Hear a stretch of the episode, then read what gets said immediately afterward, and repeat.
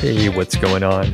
Welcome to The Doug Show. It's Doug Cunnington here, and in this episode, I'm going to talk a little bit about starting a personal brand. I'll explain the context for that so it'll make a little more sense, and a few books and podcasts that are related to it, some things that I find kind of inspiring and helpful in general. And as normal, I'm going to hit some Q&A. It's been fantastic. I get plenty of emails um, asking questions. Many of them are very good. I do screen a few of them. I answer almost all of the email questions, even if they don't have a huge amount of um, I'll just say substance. You know, there there are better questions than others, so I try to bring those to the table, and we have a few of those today. So let me know, by the way, via email feedback at doug.show if you dig these uh, q and a's a lot of times they're fairly specific for each individual but i try to do it um, the best i can to generalize the question so it's helpful for more people out there and let's thank a sponsor. We have Ezoic, and they have their site speed accelerator. And I've been uh, testing it out. I tested it out a few times on some sites that were not well optimized at all. And one of the best results that I got, I think I had a site with um, I don't know, I had some big images, kind of kind of a mess. It was an older site that I know was not optimized at all. And I think it tested something like a 27 or 28 in the Google page page speed insight score. And I used the site speed accelerator and it jumped up to like a 98 to 99. So essentially, it just makes it easy, the site speed accelerator, to have your site load faster. It is standalone, so you don't have to use the other functionality from Ezoic, which a lot of people equate to, you know, just a display ad network, but they actually do a lot more than that, including well, they they place the ads in a more intelligent way. There's AI behind it and machine learning so that the ads are sort of optimized for the individual and it learns over time. That's what machine learning is all about. And a lot of times you end up making more money. So check out the site speed accelerator and Ezoic in general. And thanks a lot to Ezoic. Let's shift over to this personal brand stuff. And here's why I was thinking about this over the last couple weeks. For me, a lot of the things that I work on are related to personal branding. And you know what? I should have looked up like a definition, but essentially, I'm like, I'm being myself. I have a platform that I started with Niche Site Project, my blog, then over to YouTube, and now this podcast. And they all sort of co-mingle together. I cover a lot of the same topics. I probably tell some of the same stories over and over again, hopefully in different formats, but really I'm just sharing things that I'm working on. As you know from this podcast, sometimes it's quite random. I think my wife and I did like five episodes on Tiger King, which if you're listening to this in years years in the future here, hopefully you won't even know what Tiger King is, but if you're living through 2020, if you're listening to this in 2020, you probably know what Tiger King is. So I'm just talking about just whatever I'm interested in, really. And along the way, hopefully it's somewhat entertaining. Hopefully you are learning something related to entrepreneurship, online marketing, and that sort of thing. So I did this from the very beginning because the people that I was learning from, like Pat Flynn and Spencer Haws, and I was following along with their case studies, it's just natural for a lot of people to think, I want to learn what they're teaching. And it looks like they're having a good time helping other people. I think I want to try that out. Personally, I am not super outgoing. I'm not, I, n- I never was like drawn to teaching. So it's almost a little bit out of the, you know, spectrum of stuff that you would think that maybe I would want to get into. However, as I saw what Pat and Spencer were doing, I thought, hey, it'll be good to start a blog. So once I had a little traction back in 2013, I started a blog like immediately. In the blog, immediately was monetized because I wanted to have products to sell. So I wasn't going to do it as a hobby.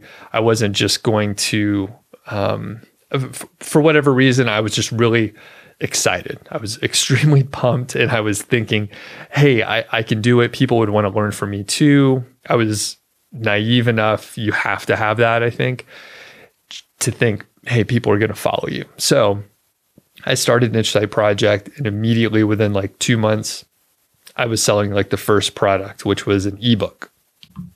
Ebooks were a little bit more popular back in the day.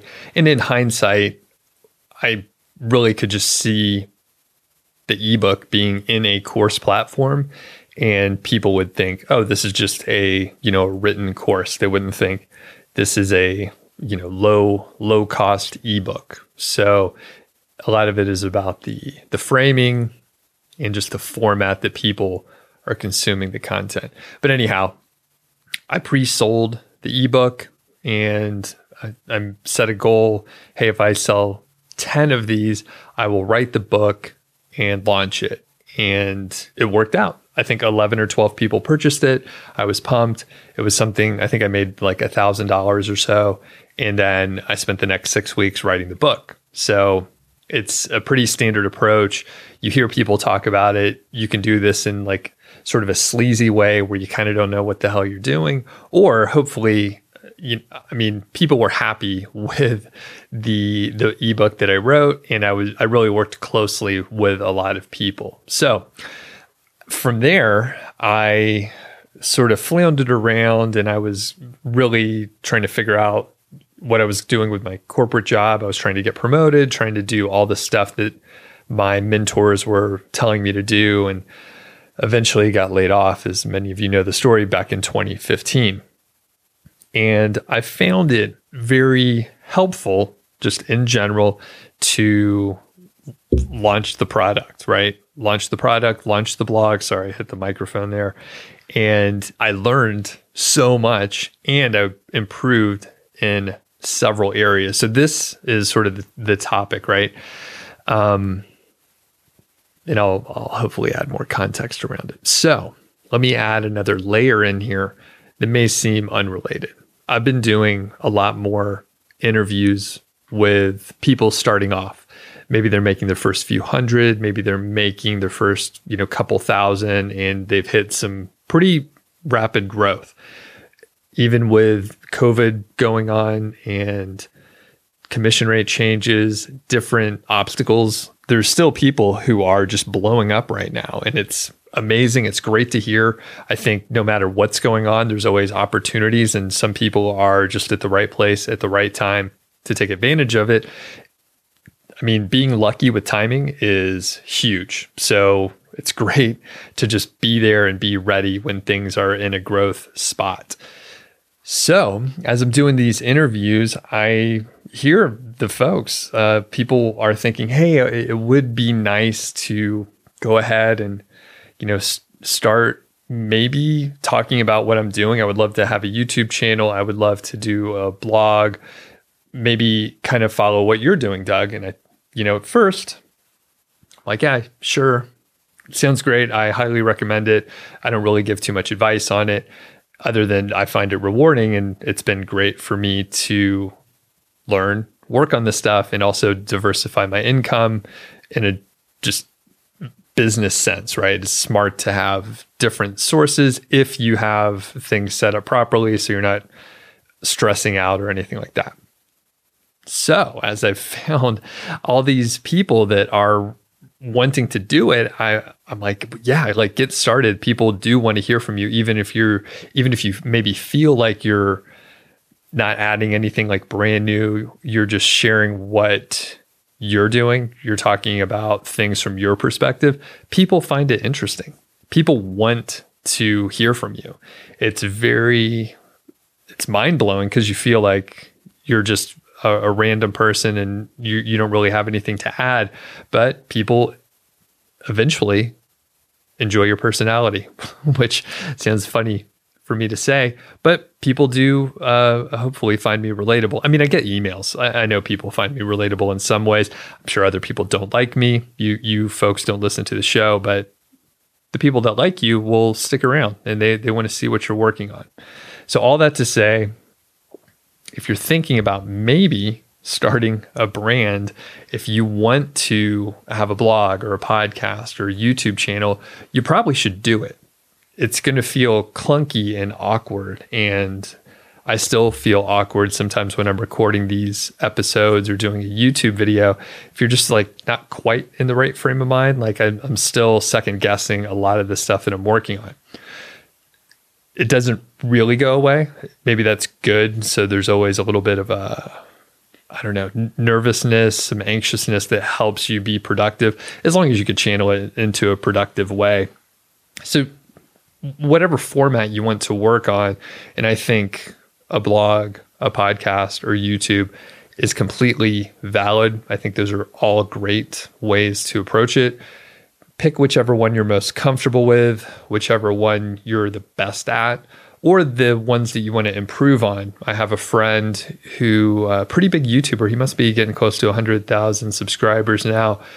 He's Italian and he wanted to improve his English. He's a WordPress developer and a developer in general.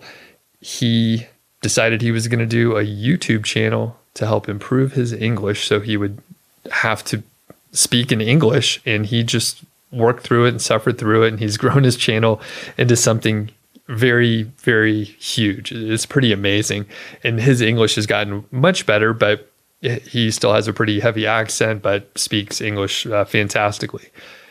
Funny story, right? So, side note when you start something, whether it's a podcast or YouTube or whatever, you have the ability to network with people. So, the person I was talking about, Alex, he he lives in Vancouver, and when I was passing through Vancouver last summer, I went to hang out with uh, he and his wife. Very awesome because they made, I mean, they're Italian.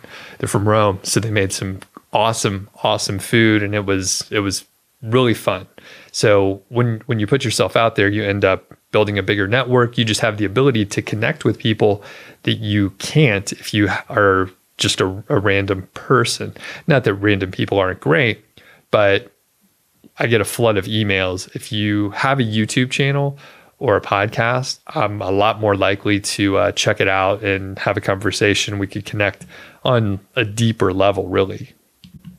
Whatever format you end up choosing, you're probably going to improve in it. And I, I hope you will. So you'll speak better, you'll write better, you'll communicate better just in general. And you do have to take a look at the work you're doing and figure out where to improve. I need to do it more. I need to listen to these podcast episodes and I identify areas where I'm saying a word too often. I say so at the beginning of sentences really too much. I'm trying to get better with that and get rid of filler words. I need to go back to some of the very early episodes. I know they were probably a lot a lot sloppier than I recall at least I hope I'm getting much better than I used to. So, whatever format you end up going to, you're going to improve. And there, I said it again. I said it again. Once you start critically looking at it, you know, you should edit this stuff out, by the way, but I'm not going to. But once you start listening to things critically and looking at what you're doing, consciously trying to improve, usually you will do it. It, it takes time, but once you start thinking about it, you'll get better. For a, a website, I think, it's probably an easy way to get started. Probably, if you're listening to this, you already have some hosting accounts. I highly recommend you just go get your that your name, the domain name of your name. So for me, dougcunnington.com. There's not much there, but I wanted to lock that down pretty early. I probably didn't do it early enough. It was probably like 2015 before I, I got it, but go grab your name. If it's not available, that's okay. Maybe fine, throw in your middle name or a nickname or something like that. But it is great to have your own personal name. It could be your home base. I don't think I'm going to sell niche site project in the future or anything like that. But dougcunnington.com is a place where I can do just my own thing. And I, I feel good about having that. If you don't want to jump into that area yet, another spot is an email list. So I think any one of the platforms you end up going to, blog, podcast, YouTube, I highly recommend an email list. That is the number one like marketing component for me. One of the best ways for me to connect with the audience. Email does kick me in the balls every now and then, but in general, I love having that direct interaction and the the people that actually open the emails and read them. I mean, we're really well connected. I know when I had a few folks read over some of my email autoresponder or some of my marketing emails, they said, This is too long. No one's going to read this. It's 6,000 words long. Sure enough, people read the long emails. Those are those long emails, if someone actually reads it all, they are really into it. And it's pretty amazing. The people that don't read it, of course, they're not going to connect as much, but that's fine. It's kind of a self selecting process, which I appreciate. I mean, I, I, like that very much where the people that dig it are going to go deeper, and then the people that don't, they're, they're going to go away. They're not going to read that email. That's totally fine. With with that said, if you don't want to have like a full on website where you're blogging, but maybe you want to have an email list, I think a good route is to just maybe grab your the name of your your name as the domain name, create an email list via like Aweber or Kajabi. Those are the two that I'm sort of into right now. Aweber is a more traditional um, ESP, email service provider. They've been around for a very long time. They're well known for great customer service and high deliverability. They used to be lagging behind as far as tagging and some of the funnel functionality and campaigns and some of the more modern funnel design that we have kind of in all platforms. They've caught up. Aweber has caught up in the last, I would say, three years or so. And I, I never moved because there's kind of a great cost as far as labor and stress when you migrate from a tool. So I've stayed with Aweber. They caught up with the functionality of other platforms. So I'm happy that I stayed with Aweber, and I'm probably not going to move, even though I have similar functionality over in Kajabi. In Kajabi is an LMS, a learning management system, and it is also like a full stack of tech. So it replaced probably six or eight different pieces of software that I was using previously. So they actually have email funnel design, they have the course platform, and you can have your website on there as well. So everything is on there. Everything is on there. In both cases, you pretty much can create an account and then start an email list and have your landing pages on either Aweber or Kajabi. Aweber has a newer piece of functionality. And I was talking with my account manager a couple weeks back. I, was, I thought, what, why why do I need a landing page? Like I already do this and I have my email capture somewhere else. I don't understand why this is here. It's because some people may have like a social media following or maybe a YouTube channel and then they don't have a website. They don't have a proper website yet you can send people to an Aweber landing page where they could sign up for your email list, and then you don't have to have a website. It's just hosted over there on Aweber. Great piece of functionality for that specific use case and that person who doesn't have a website. Maybe they'll get one in the future, but they don't have to worry about it right now. That's part of the stress, right? Like when you're when you're in the trenches, you're doing the work, you're you're busy you know, you have a full time job, you're doing the side hustle. It's more complicated if you're thinking, all right, I got to start a website. I need to blog over there. Also, need to do the email list, and I have to do this other thing. Plus, I have all my other responsibilities. That sounds stressful. You don't want to do that. You can cut one piece out by using the landing pages over at Aweber. They have all the templates and stuff like that, so you don't have to like recreate the the wheel or anything like that.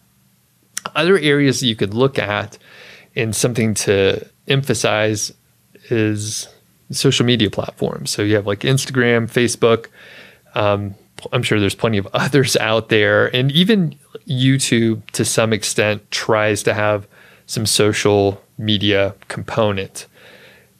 Really be careful if you're building something on another platform. We've seen this a couple times with Facebook and Instagram. I'm sure there are many other examples where the market's there, the audience is there. Someone like you, someone like me will go to a platform like Facebook, build up an audience. We have good reach where one of our posts are shown to most of our group followers or whatever fan pages, whatever they are.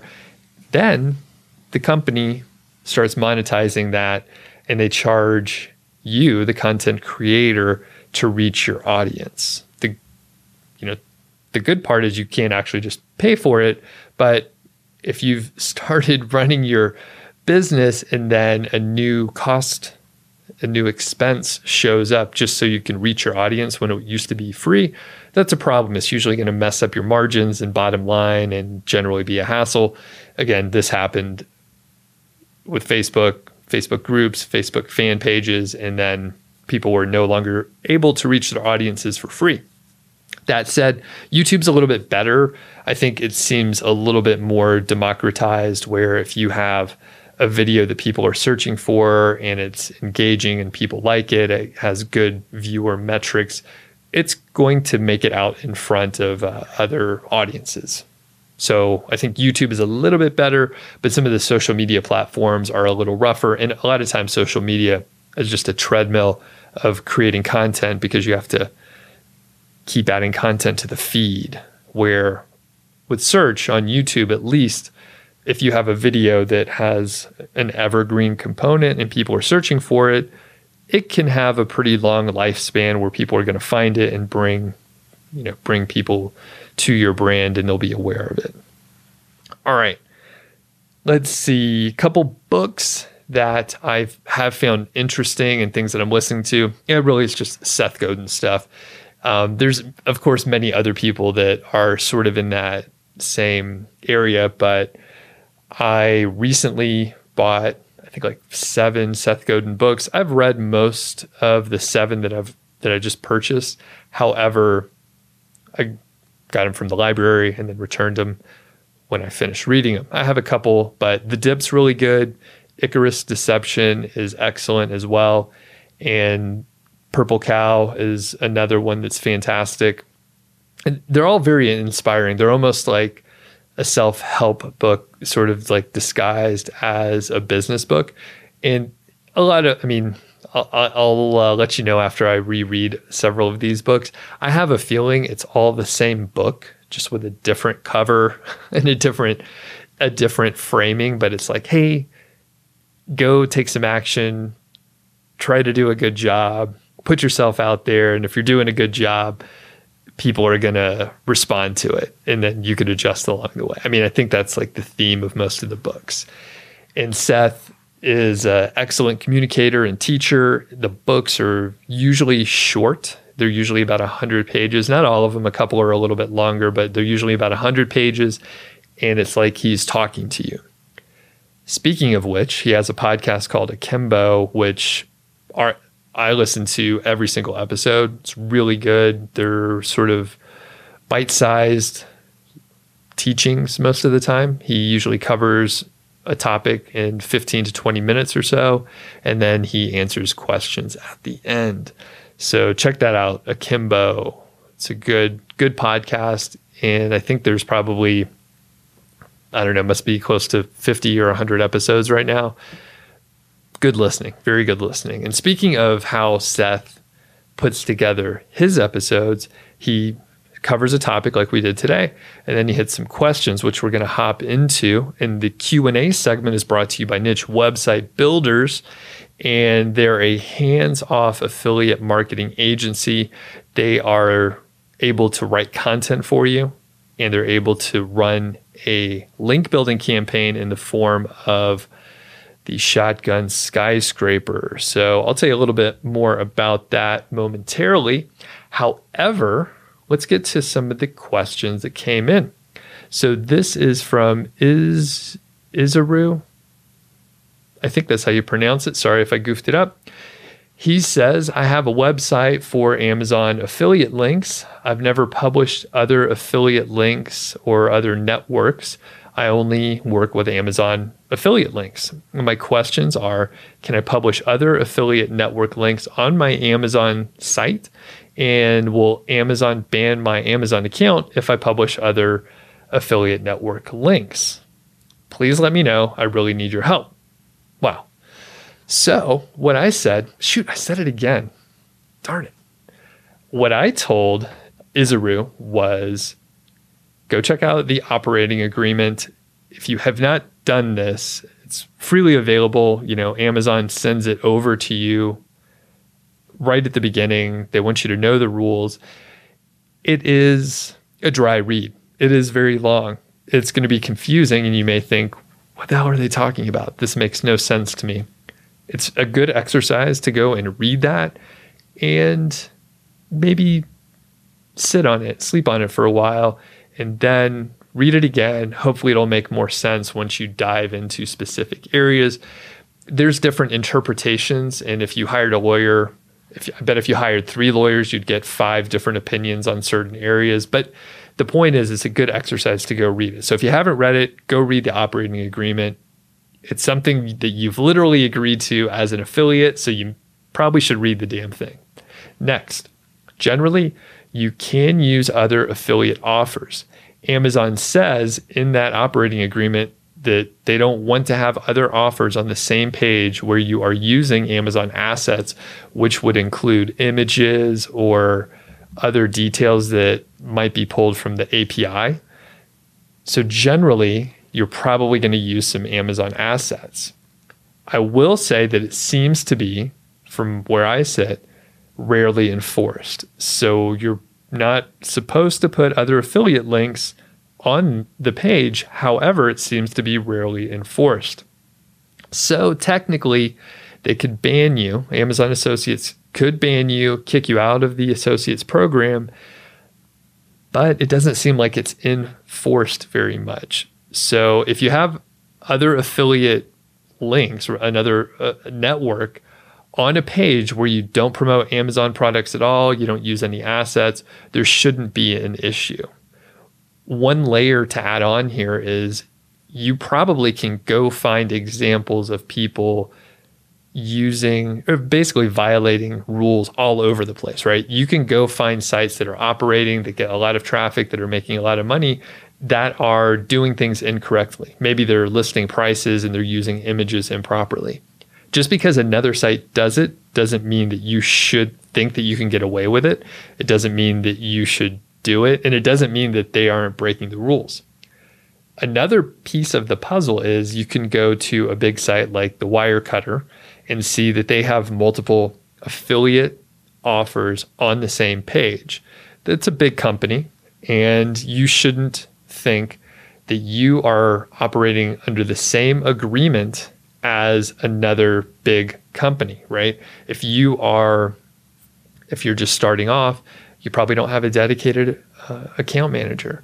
But I'm pretty sure that there's a few people working directly with a Wirecutter from Amazon. I don't know this to be a fact, but my speculation would be they probably have someone that they could call because they're making millions of dollars and Amazon's making even more.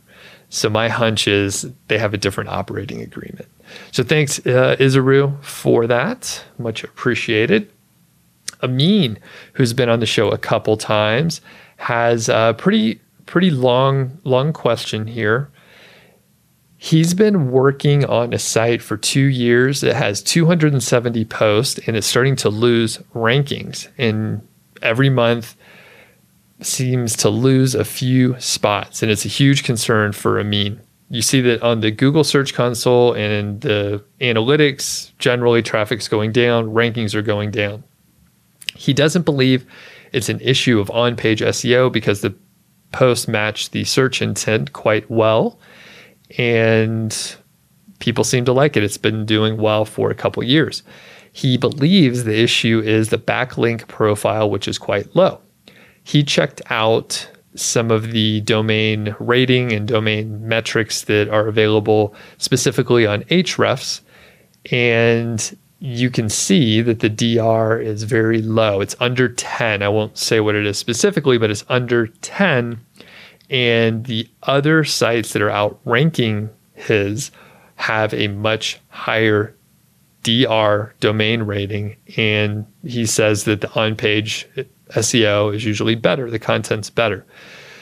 Okay, so the main thing he needs links. He thinks he needs links, which is something I, I, I try to tell people. I try so hard to tell people, yeah, you could publish content and do nothing else, but it's better if you do build some links or promote your site, right? If you don't want to hire a service, if you don't want to do guest posting and link building and all that stuff, at least promote your site in some fashion. What that is is up to you. If you're not going to, you know, build links, you'll have to figure something out, but I'm sure there's a million ways to do it. Amin says he has a budget of $120 that he wants to invest on content for the site. And uh, oh, I thought he wanted to do link building. Yeah, yeah. So link building. So he used to invest it on content, but he's going to shift it over to link building. He mentioned a specific company, which I haven't heard of, there's so many different link building companies. He says they seem average from my standpoint. They do a decent job outsourcing and blah, blah, blah. So he says, Do you think it'll work? Which is a tough question to answer. So what I told him was, You should get links. And you already know that. You got to get links you can get away for a long time with just content, but at some point, you may have to catch up. All else being equal, we know links are helpful. If a site has at least as good of content as yours, and they build a few links, they're probably going to beat you if they stick at it long enough. I also said, I don't know about the company because I've never heard of them and there's so many out there. So I don't know if it's going to work and it's a long term play. If you just build like one or two links, you're probably not going to see any impact, maybe even for months. In fact, I was chatting and emailing with uh, John out there, who I think hopefully you're listening to this episode. He said, Yeah, I bought one link from the Hoth and it didn't seem to help. So I'm not really sure, like, link building doesn't seem to work. And that is, you know, it's it's tough, right? Because I, I know you want to see I buy I buy a link building package, and actually it was a syndication package, so he got probably dozens um, of links. And he said, you know, I didn't see any difference, but link building is really a long term situation. You might not see any rankings change for a long time. And Amin's site has been around for a while, so it maybe would respond a little bit more quickly. So you, you never know, and it depends on the content. It depends on a lot of different factors, the age of your site, how many links you have in general, and the competition. So it's really hard to say whether or not a specific link building campaign is going to be effective.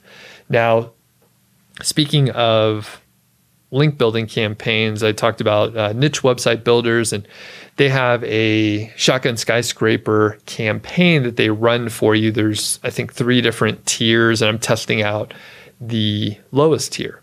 They write a piece of content for you, a skyscraper piece that's high quality, it has custom graphics, and a skyscraper piece, and at least in this sort of format, in the way that I requested it, was to have a, a kind of a broad topic that covered a lot of different areas, but not very deep. It covers a breadth of information, but it doesn't go super in depth. So I'll be able to write content for each one of those subtopics within the skyscraper and go much more in depth. So maybe on the skyscraper article, it has just making this up, it has 200 words on a specific topic, but maybe there's a 2,000 word article that goes really deep into other areas.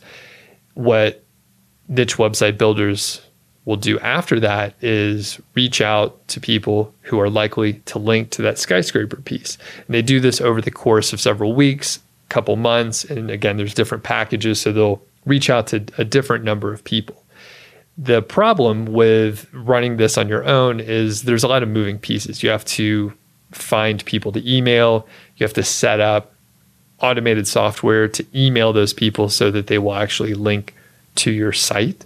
And you have to, uh, like I said, do all the setup. It takes a little while to run these campaigns, so I don't have any data yet. And I'm excited to share that data when when I do have some results and how many links I have coming in and that sort of thing. But it takes some time to write a large piece of content and it takes some time to do that outreach. And let me jump back to another question here, and I'm going to generalize a lot of the information. This is from Steve, and I've emailed him a few times because he was publishing a lot of KGR content, which was cool. I always want to hear about KGR content, hear about successful folks, or hear about issues that people are having with the KGR. So he mentions that he set up a site with 50 pages of KGR content in a very competitive niche. He's bashing the top ranked post and getting number ones. He has a combination of punching them with KGR in H2 tags, SEO, and skyscra- skyscrapering. That's a verb. He's using skyscraper as a verb. Skyscrapering, all but the tiniest of keywords. Now, every post I publish ranks in the teens within a week, and the site is barely monetized and making over $500 per week, or sorry, per month, $500 per month. And he has another site doing 1500 to 2K as well. Fantastic. Really, really awesome, especially, you know, this is after the commission rate change back in April of 2020. So his question is that he's migrating the original site to another theme and he wanted to essentially 301 redirect a lot of the old content to new content because it seems to have been well, it wasn't on WordPress before. So the original site was not on WordPress and now he's moving it over to WordPress and he was asking about 301 redirecting and he doesn't want to use code and plugins to do it because they get flaky. And he was asking about rank math and Yoast and other 301 mechanisms. All right. So, kind of an advanced topic. And there's a lot of, you know, it's just cool to hear people who are implementing and making some money out there and trying KGR and finding success. Okay. So, the root of the question here is around 301 redirecting. Recent episode with uh, Shauna Newman from Skip Blast, she talked about 301 redirecting as well.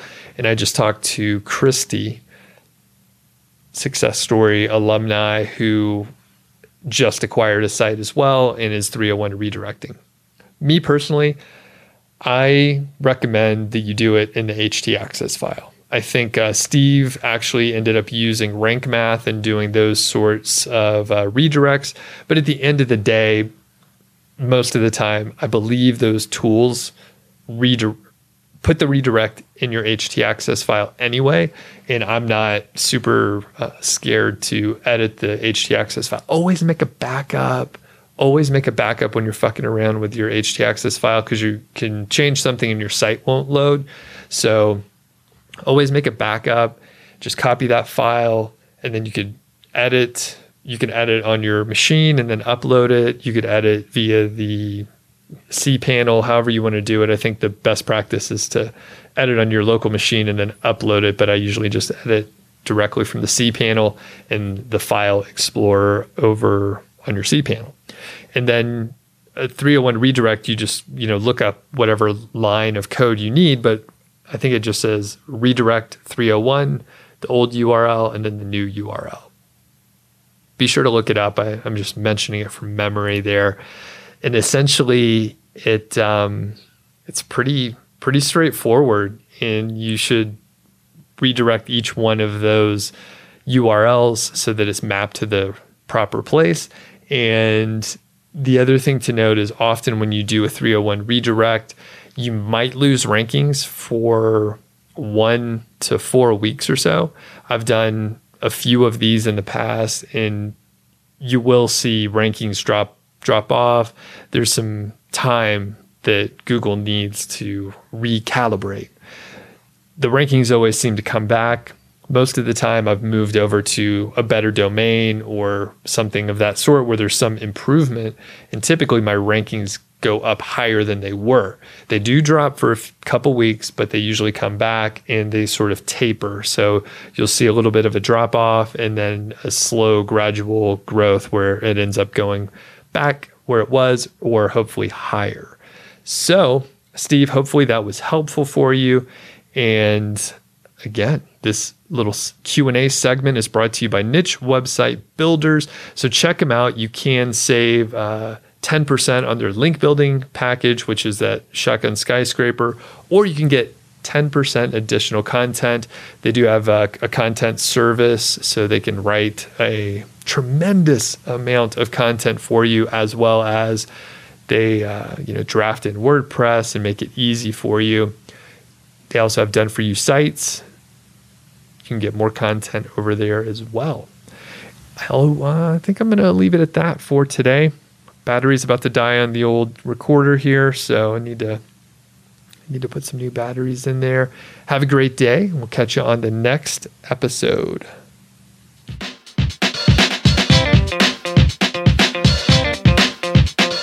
Thank you so much for listening to The Doug Show. I really do appreciate it. I mean, I'm just sitting here on my computer recording stuff, and uh, you're listening to it, and I think that's awesome. If you enjoy the show and you know someone who maybe would be interested in it, please let them know. I think it would be fantastic if you help spread the word. If you are not signed up for the Niche Site Project email list, well, you're in luck. All you have to do is go to nichesiteproject.com, click the green button, enter your name and email address, and I'll send you a bunch of cool stuff about affiliate marketing, productivity, including all my templates.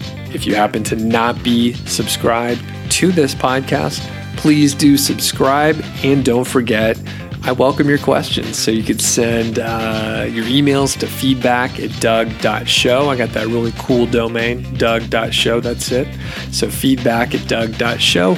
Or I'm going to leave my voicemail number in the show notes. So all you have to do is give me a buzz, leave a voicemail, and then I'll potentially put you on the air. So looking forward to it, and we'll catch you next time.